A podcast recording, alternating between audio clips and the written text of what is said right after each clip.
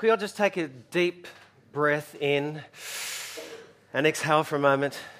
Wasn't that an amazing story? Yeah, yeah, yeah. You can talk. You're allowed to. Because sometimes we don't know who the person is that's sitting next to us right in our very midst that's been with us along the journey and along the way. And yet God's been doing an amazing thing in a family's life amidst a whole bunch of tragedy that we don't have all the answers for. But what they have experienced is there's a God who gives hope.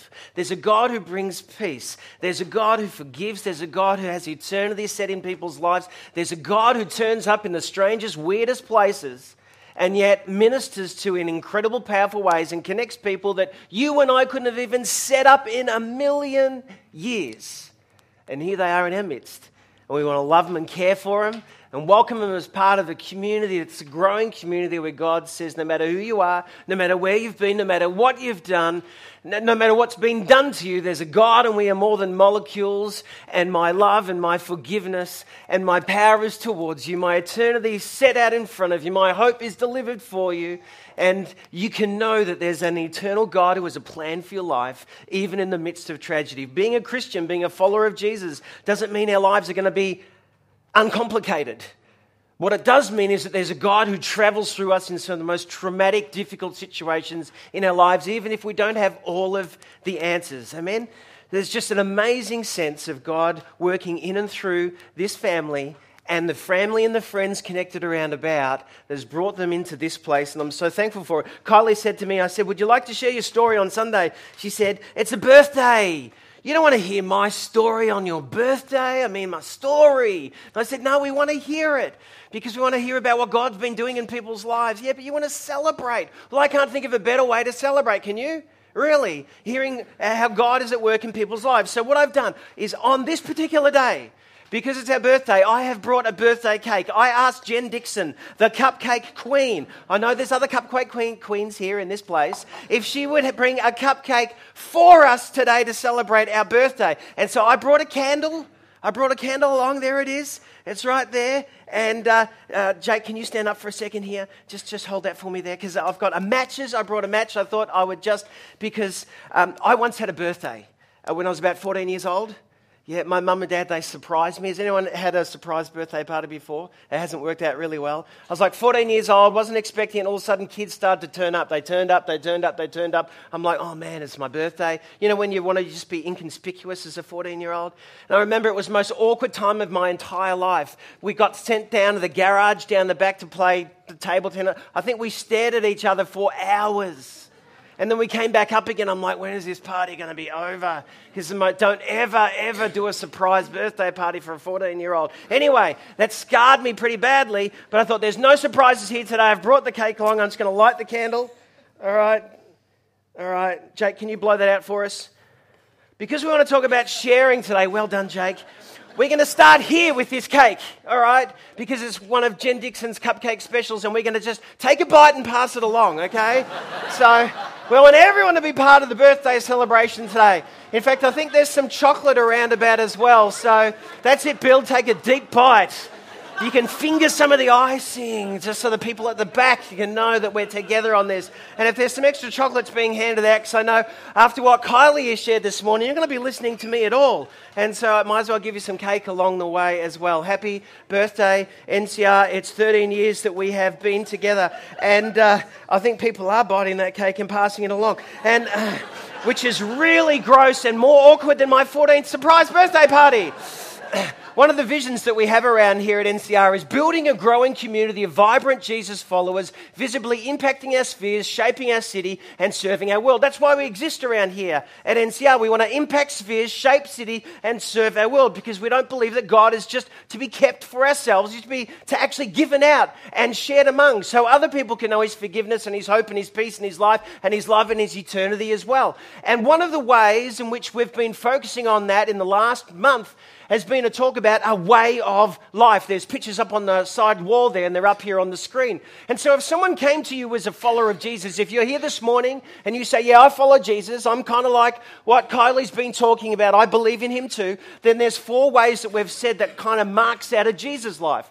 Uh, if someone asked you, What does it mean for you to follow Jesus? You might say, Well, I make him my reference point. I immerse. I pray. I speak to him. I read from the Bible. And then I act when I see things of injustice around about. I just kind of want to step out and do things. And, and, and I rest because I know in the busy course of life it can be really chaotic at times. So I need to replenish and recuperate. And today I need to share because part of following Jesus means that you've got a generous God who asks you to be generous with who you eat meals with and who you give financially to and, and has sharing about Jesus and what he's done in people's lives as well. Because at the heart of following Jesus, that's part of sharing the cake here this morning as well. At the heart of following Jesus is an encounter with him. Because too often people have criticized or known the church for being the, the, church that says, no, don't do that. Don't dress that way. Don't talk that way. Don't, don't look that way. Uh, don't go over there. Don't do that. Don't do that. And the church that impacts its city, shapes its world, impacts its spheres,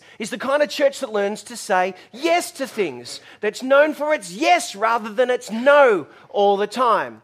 And so, one of the ways in which at really at the heart of Christianity, of being a God follower, is an encounter with Jesus. And so I thought on our 13th birthday, healing from Kylie, uh, I want us to just dive right in and, and so that you can actually read about something, an encounter that Jesus had with a person. I've got to let you know it's kind of a little bit scary, it's kind of a little bit weird, but just hang with me for a while. So if you've got a, a Bible here with you, if you want to follow with me, Mark chapter 5, or if you want to get this cool uh, free uh, Bible app online that you can watch on your iOS device. You can look that up as well. And I'm just going to plunge straight in today. We've all taken an exhale. We're all with me. You're ready to go? This is an encounter. This is kind of an encounter Jesus had with a person. And this is how it reads. Uh, they went across the lake to the region of the Gerasenes. Okay, so where are we right now? We're in the Sea of Galilee. This is north of Jerusalem. And one of the things that Jesus would often do is he'd get in fishermen's boats and he would kind of go across this big inland sea, the Sea of Galilee. And he'd kind of move from one place to the next, tripping back and forward across this lake. And he was kind of like the ultimate Mr. Whippy Van because he would turn up in a place, play the music, and there was no people there when he arrived, and people just turned up out of nowhere. And this particular day, uh, he went across the lake to a region called the Gerasenes. Now, this is the Golan Heights. This is a disputed territory. Um, this particular place is known as the Decapolis. Ten cities, Roman cities in that place, so it's a foreign place. And then when he arrives there, Jesus got out of the boat, and a man with an impure spirit came from the tombs to meet him. Some of you here this morning might go, I don't believe in impure spirits. I don't believe in spirits. I watch the ABC. I watch Q&A. Far too intellectual for things like that. Well, about eight of us are about to go to East Timor in a week's time. And you ask the East Timorese people, is there another unseen world, a spirit world? They say, of course there is. It's not because they're primitive, it's because they're connected. They understand that there's a world beyond the world that we see. And this particular man, it says he was infected by or he was tormented by an impure spirit. And he came from the tombs to meet him. And this man lived in the tombs, and no one could bind him anymore, not even with a chain, for he had often been chained hand and foot. But he tore the chains apart and broke the irons on his feet. And it says, no one was strong enough to subdue him. Night and day among the tombs and in the hills, he would cry out and cut himself with stones. I mean, this is a really scary situation. Yeah? And if you were a Jewish boy, this is the last place that you would want to be. I mean, not only is this a foreign place with impure, unclean foreigners, but this person lived in the tombs. Another Jewish thing that you just don't hang out with people who are in tombs. It's unclean.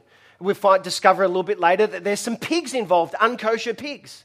And, and, and so this is the last place that any good little Jewish boy should be. On the other side of a lake, unclean foreigners, unclean pigs, unclean tombs, and a man with an unclean spirit.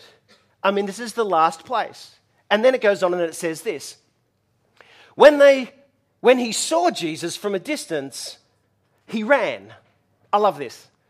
I love this. Could you imagine this man who used to cut himself scary? They used to be so scared of him that they would chain him and bind him. He was so powerful, he'd break the chains. I mean, people would try and subdue him in order to kind of just control him. And here's this one particular man, and he sees Jesus, The music comes on, and he just runs to Jesus. Could you imagine how the disciples were feeling? Yeah?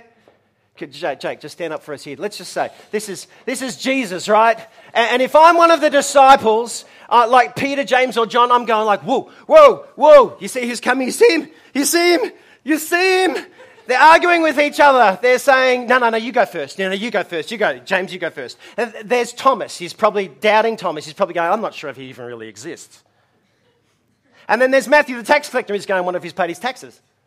And then they're fighting and arguing with each other about, no, no, you go first, you go first, you go first. And he, he runs about, what are you standing up for? Okay, about, about a year and a half ago, I, I was out going for a run down at Dandenong Creek. Anyone done this before? Going for a run, just, it was really a jog.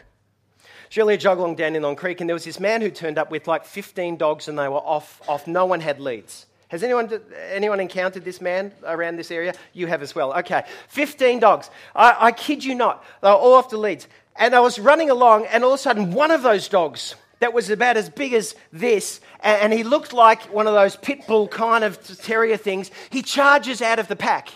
Have you ever been confronted with a dog who's like snarling? And he's running at you. And you're running along going, oh, I don't know what's going to happen here. And the man calls out, I love this. No dogs are on their leads what's broken every council rule. And, and, and, and this one dog like this, and, and, he's aggressive and he's fanging his teeth and all of that stuff. And he gets and he calls out to me. He goes, Don't worry, he won't hurt you.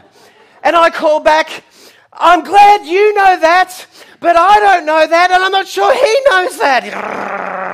Like this. He runs right up to me. And he, I'm petrified at this stage, right? And then he just kind of circles me and circles me as the guy drags him up. This is exactly how the disciples are feeling, right? This scary, scary man who has been cutting himself, who's been crying who's been tormented by this spirit, runs up to Jesus, and what does he do? He does the thing that you would naturally do he falls down on his knees in front of him. He shouted out at the top of his voice, What do you want to do with me, Jesus, Son of the Most High God? In God's name, don't torture me. So, so here's this unclean spirit going, Actually, I want to have mercy from you, Jesus. He said, Okay, even the unseen world, can I have mercy from you? For Jesus had said to him, Come out of this man, you impure spirit. And then it goes on from there, and Jesus says to him, What's your name? He says, My name's Legion because there's many of us. I don't quite get this, but I do know in that area over decades before, there would have been legions of Roman soldiers that would have gone through that region tormenting the human populace. So much so that who knows that in the unseen world how this had tormented this man, such that now he was infected or, or uh, he was tormented. He, he was infused with the, the very evil that those legions had been perpetrating on the people now was actually alive and somehow captivating him. And so they call out and they say, Could you actually not cast us out of the area? Could you throw us into the pigs that are just close by? Because there was a herd of pigs. And Jesus says, Okay. And so they go and they enter the pigs, and those pigs run down the slope and they're destroyed in the water below. And, and, here we have that exact same thing that those, that spirit, that unclean spirit wanted to do was to destroy this man made in the image of God, who God loved and who wanted to set free. Now he's done exactly that for the pigs. I know, strange story, scary man, scary pigs, but this is the result of it. Those tending the pigs ran off and reported this in the town and countryside. And the people went out to see what had happened. When they came to Jesus, they saw the man who'd been possessed by the legion of demons sitting there, sitting there, at peace, not agitated, not running to and fro, not cutting himself, not tormented, sitting there, dressed. I'm glad for that because I'm a visual person. really glad for that. Dressed and in his right mind. You see, God wants people to have a right mind. He says they were afraid. They used to be afraid of the man who used to cut himself and break chains, but now they're afraid of Jesus, the man who'd actually was stronger than him, stronger than the unseen world, stronger than death itself, stronger. And now they're afraid of him. And so what do they do? Then the people began to plead with Jesus to leave their region.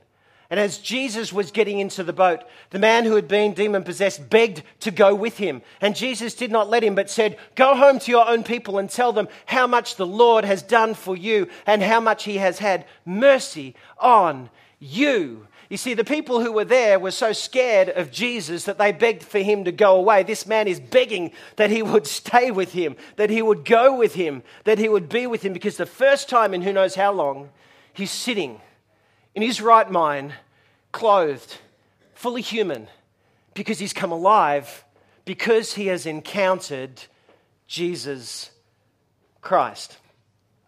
It's our 13th birthday. It's our 13th birthday. And you know what happens when people turn 13? Two things happen. Teenagers, they get pimples and they get an attitude. Do you know that? They get pimples and an attitude. Yeah? At 12, you can say to them, Would you please pick up your clothes? And they say, Yes, mum and dad. I would love to do that. Can I pick up yours as well? Yes. Uh, you can say to them, Could you please do your homework? And they say, Of course, I've actually already done it. And I've done the chores for the day as well. And I'll do yours for you as well, mummy and daddy, if you like. Yeah? And then they turn 13. Yeah, and they get these marks on their faces and they get an attitude. Have you ever known that? So the day after, you could say to those same kids, Okay, would you please do your homework? And they go, Do I have to? Uh, would you please clean up your room? Do I have to? Would you please speak nicely to your sister? Do I have to? And then they have this other phrase that comes up. Have you ever heard this before? Whatever. Yeah, yeah, you have. Whatever. And then there's a wobble of the head. Whatever. Yeah? Whatever. And you're like, where did you come from? You were 12 perfect the day before, 13, now you are a terrorist living in my house. And it's just like, do I have to? Do I have to? Do I have to? Do I have to? Do I have to? The answer is yes, you do have to. But one of the biggest lies I reckon out there about Christianity, about following God, is that you have to. I have to be good. I have to say the right words. I have to go to church. I have to read the Bible. I have to speak to God. I have to. I have to. I have to do good things because I want to go to heaven. And even when I get to heaven, I think He'll still be mad at me for something because He's an angry God that just wants to get back at me. And that's have to, have to, have to. And in my estimation, that's all about religion.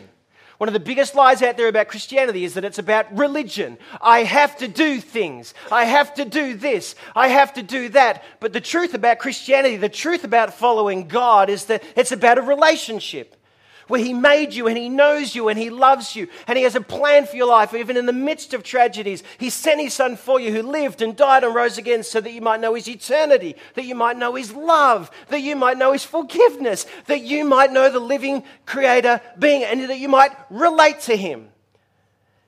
That you don't have to do anything. When you've had an encounter with Jesus, you want to. You see, Kylie didn't have to share her story this morning. She wanted to. This man who had been set free for the first time in his life didn't have to. He wanted to. Does that make sense? Biggest lie out there about God is he's all about religion. I don't get that religion stuff, but I get a relationship. It's when people encounter Jesus, they want to. You see how this works? I marry people, yeah? And I'm yet to find a couple that comes up to the walk up the aisle on, on, their wedding day. And they come up to me. I'm just waiting for this to happen, right? And I stand there and I ask them the questions. I said, will you, Tom, take Tracy to be your wife, to love forever? To make a lovely little home together and maybe some little kidlets along the way. Will you? And I'm yet to have a groom say, Oh man, I thought this part would come. Do I have to? No, no, that's never happened to me once, right? Same thing. Yeah, you turn to Tracy and you say, Tracy, will you take Tom to be your lawful wedded husband? Will you love him and do all those good stuff things for him? I'm yet to meet a bride who goes, Oh man, can we just skip this bit? I just want to get to the reception, right? I'm yet to. That's not how it works. Because when someone has captured your heart, you don't have to. You want to, don't you? I mean, this is how it worked in my relationship with my wife before she was my wife. See, I used to have this car, and it was a HD Holden, beautiful, magnificent beast. JJK 636, and I don't want to go on about it. And, and, and I remember driving that car to my workspace. Um, I used to work at Eltham Leisure Centre. And it just so happened, because there was this drug called romance that was injected into our system, that one day she came to that place and she stole my car without me knowing. She got the keys somehow and she drove it to a garage where she knew the mechanic who put in a seatbelt in the middle because I used to have JJK 636 HC Holden was actually a bench seated car. So you could be really cool. You could drive along with your black leather jacket, have your hand on the steering wheel, put your arm just on the side, sit literally in the middle, and be cool driving down the freeway just like this. And it had this thing called rocker in the steering wheel. The guys will understand this. I think that you could do this and it still wouldn't move the wheels. People would go past astounded. And, and, she was over there, and there was no middle seatbelt, and there was a seatbelt for me. And, and so, because we had this drug called romance going through our system, she took it and she put this seat in, she got it installed in the middle. And, and when I got in the car that day, not knowing anything about it, there was this little envelope there, and I opened up the envelope, and it said, just like Karen Carpenter's song, Close to You, I thought I would get a close to you seat. How romantic is that? So now I can cruise along the freeway with my babe. My arm around like this on the steering, doing this with the steering wheel. And she wants to sit next to me, not because she has to, but because she wants to. Now, 25 years later, we're in a bigger car with the console in the middle. She sits over there, and I sit here, but that's another story. Romance is kind of changes, kind of little thing, and you'll get it when you get a little bit older. Okay. You see, one of the biggest lies about Christianity out there, the biggest lies about God stuff is that you have to. And when people have an encounter with Jesus, you get this, they want to. Because Jesus is the one that actually changes things. Jesus is the one that reaches into a family's life and actually says, I, I can't give you all the answers to why this kind of happened, but I want you to know that I love you, that I'm with you. I'll actually intersperse people into your life to help you to move forward in life. Because God loves people. You see, Jesus had this capacity to look past the externals and look at the heart. And when he looked at people's hearts, his love was just the same, whether it's a tormented man, or, or whether it's a broken family, or, or, or, whether it's someone who's frightened of the situations in front of them, or their mind might not be completely sound, God's love is just the same. Are you getting me here? And so when you actually come to follow Jesus, you don't have to.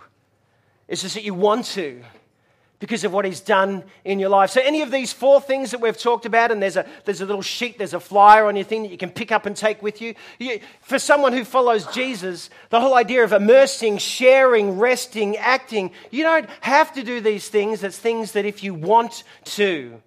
If you're here this morning and you're going, Troy, my faith is dry. Troy, um, uh, it's kind of become a bit ho hum. I'm finding that it has to. If you're here this morning and you're just kind of like, you know, Jesus has just become this very nice, placid kind of person that you can just accommodate in your life, and you're asking, what should I do? Well, try one of these four. Why don't you dial up the praise in your life? That is, why don't you get up in the morning time and you're combing your hair? Why don't you just dare to say in the mirror, God, you're God and I'm not. And I just want to say that you're the boss of my life. Maybe turn up some of that music and have a sing, not at the American Top 40, but maybe some, some music that sings about who Jesus is. Why don't you try that? Why don't you dial up the prayer and conversation so that God's not the last, that He actually might be the first conversation you have when you wake up in the morning? God, here I am reporting for duty. Jesus, what do you want me to do today? Today. Maybe dial up your giving. Because if God's a generous God and you trust Him for everything in your life, then why don't you? You don't have to give to me. You don't have to give. Just give. The whole idea of being generous because you're trusting that God will provide for you. So dial up the giving. Dial up being public about who Jesus is. Um, Jesus said, If you confess me before other people, I'll confess you before my Father. And it goes the other way as well. You might be sitting here this morning and saying, Troy, you've just been telling me it's not about have to. And you're right, this is a test right now to see if you want to. You see, because if you don't want to do any of these things, the first thing you need to encounter and engage with is a living Jesus who actually wants to be involved in your life. So he changes our hearts from have to to want to, because what happens along the way is that when Jesus infects you with God's love, you kind of, your mind and your body, they travel along and they travel in the right order and they start to do the things that God will want you to have to do in the first place. Is that making sense? Is that making sense to anyone this morning? It's not about have to, it's about want to. It's about deeply encountering Jesus. And so, what happened? The church that said yes wasn't a church filled with people who just had to, because people see through that. The church that impacted its city, shaped its world, served in its places that made a difference weren't the ones that said no, that they said yes because they encounter the living God through his son Jesus. They get filled up with his spirit and they want to. And so this is what happened. The man went away and he began to tell in the Decapolis just how much Jesus had done for him. And the people were amazed. The people were amazed because there was a life that was changed. What do I say to Kylie? Keep sharing.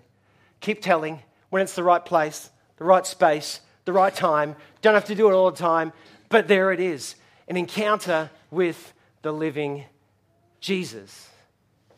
So, the question I want to ask you and leave you with this morning is Do you need a fresh encounter with Jesus? The one who causes people to sit at peace, the one who clothes you with God's love, the one who actually engages you so that you're in your right mind and right thinking to make good choices, godly choices in your life. Do you need to encounter Him? band's going to come in a moment and they're going to sing a song. And as they do, I want you to think for a moment where do I stand? Am I still on the track and the trail of have to? Or is there a want to? You see, God has this wonderful ability to come close to us. Sometimes we're at the end of our tethers, we meet God. But sometimes when people meet God at the end of their tethers, they're afraid. And so, just like those herds people who'd lost their livelihood, pushed Jesus away, it seems as though God's obliging he doesn't force himself. But even when people push him away, he doesn't stop loving or waiting. His unyielding love is always available. But this man ran up to Jesus, fell at his feet, surrendered his life, and it was all changed. Oh, yeah, I'm sure he would have needed reminding in the Decapolis as he's telling people waking up the next day and the next day and the next day. He needs fresh encounters with Jesus. But he just knelt at his feet, surrendered his life, and encountered him. So I want to ask you this morning, just as we're here on our birthday day, you've heard the story. You've heard how God's at work in people's lives. And I want to ask you have you encountered Jesus afresh in your life? Because if you haven't, I want to pray for you in a moment. And all I want you to do is, metaphorically, if you like, fall at the feet of Jesus. So it moves it from being have to being want to. Because that's where the heart of sharing comes from. God doesn't delight in religion, loves people who want to please Him from the heart because they want to. They want to, they want to. So, right now, here in this place, if you know you need to encounter Jesus for yourself, Maybe you've never said yes to Him. Maybe you've said to Him yes long ago and it's dry. Maybe you want to refresh. But maybe just with a sense of eyes closed and just for you right now, that you might open up your hands just where you are, just like a sign of saying, I'm bowing before you. And I'm here and I want to encounter you afresh. I'm going to pray for you. So if this is you, why don't you just quietly where you are, make a sign to God. Open up your hands. Go on. If you want to have a fresh encounter with Jesus, I'm going to pray for you. Just open up your hands. Just open up your hands. between you and God. And I'm going to pray you might encounter Him afresh. Something might move from have to to want to. Jesus, for each person now that is just signaling to you with their hands, with their heart, with their mind, that they're bowing before you and they're saying, I surrender. I ask right now across this room, across this, this group in our lives, that you would pour out your spirit, that you might engage with us, that we might know you might encounter afresh your love and your power and your grace and your mercy. That you would breathe fresh life into our hearts and our minds. Maybe those for the first time have just opened their hands and said, I don't quite get it, don't quite understand, but fill me, Jesus. I want to know you like that man knew you. Would you pour out your life now? In your name That we might encounter you and experience you afresh. Here in this place, today, I ask. Amen. These guys are going to play, they're going to sing a song. You can just stay seated. You might want to just pray, reflect. You want to join with them, do so. If you just want to take in the moment and allow God to continue to minister to you, please do.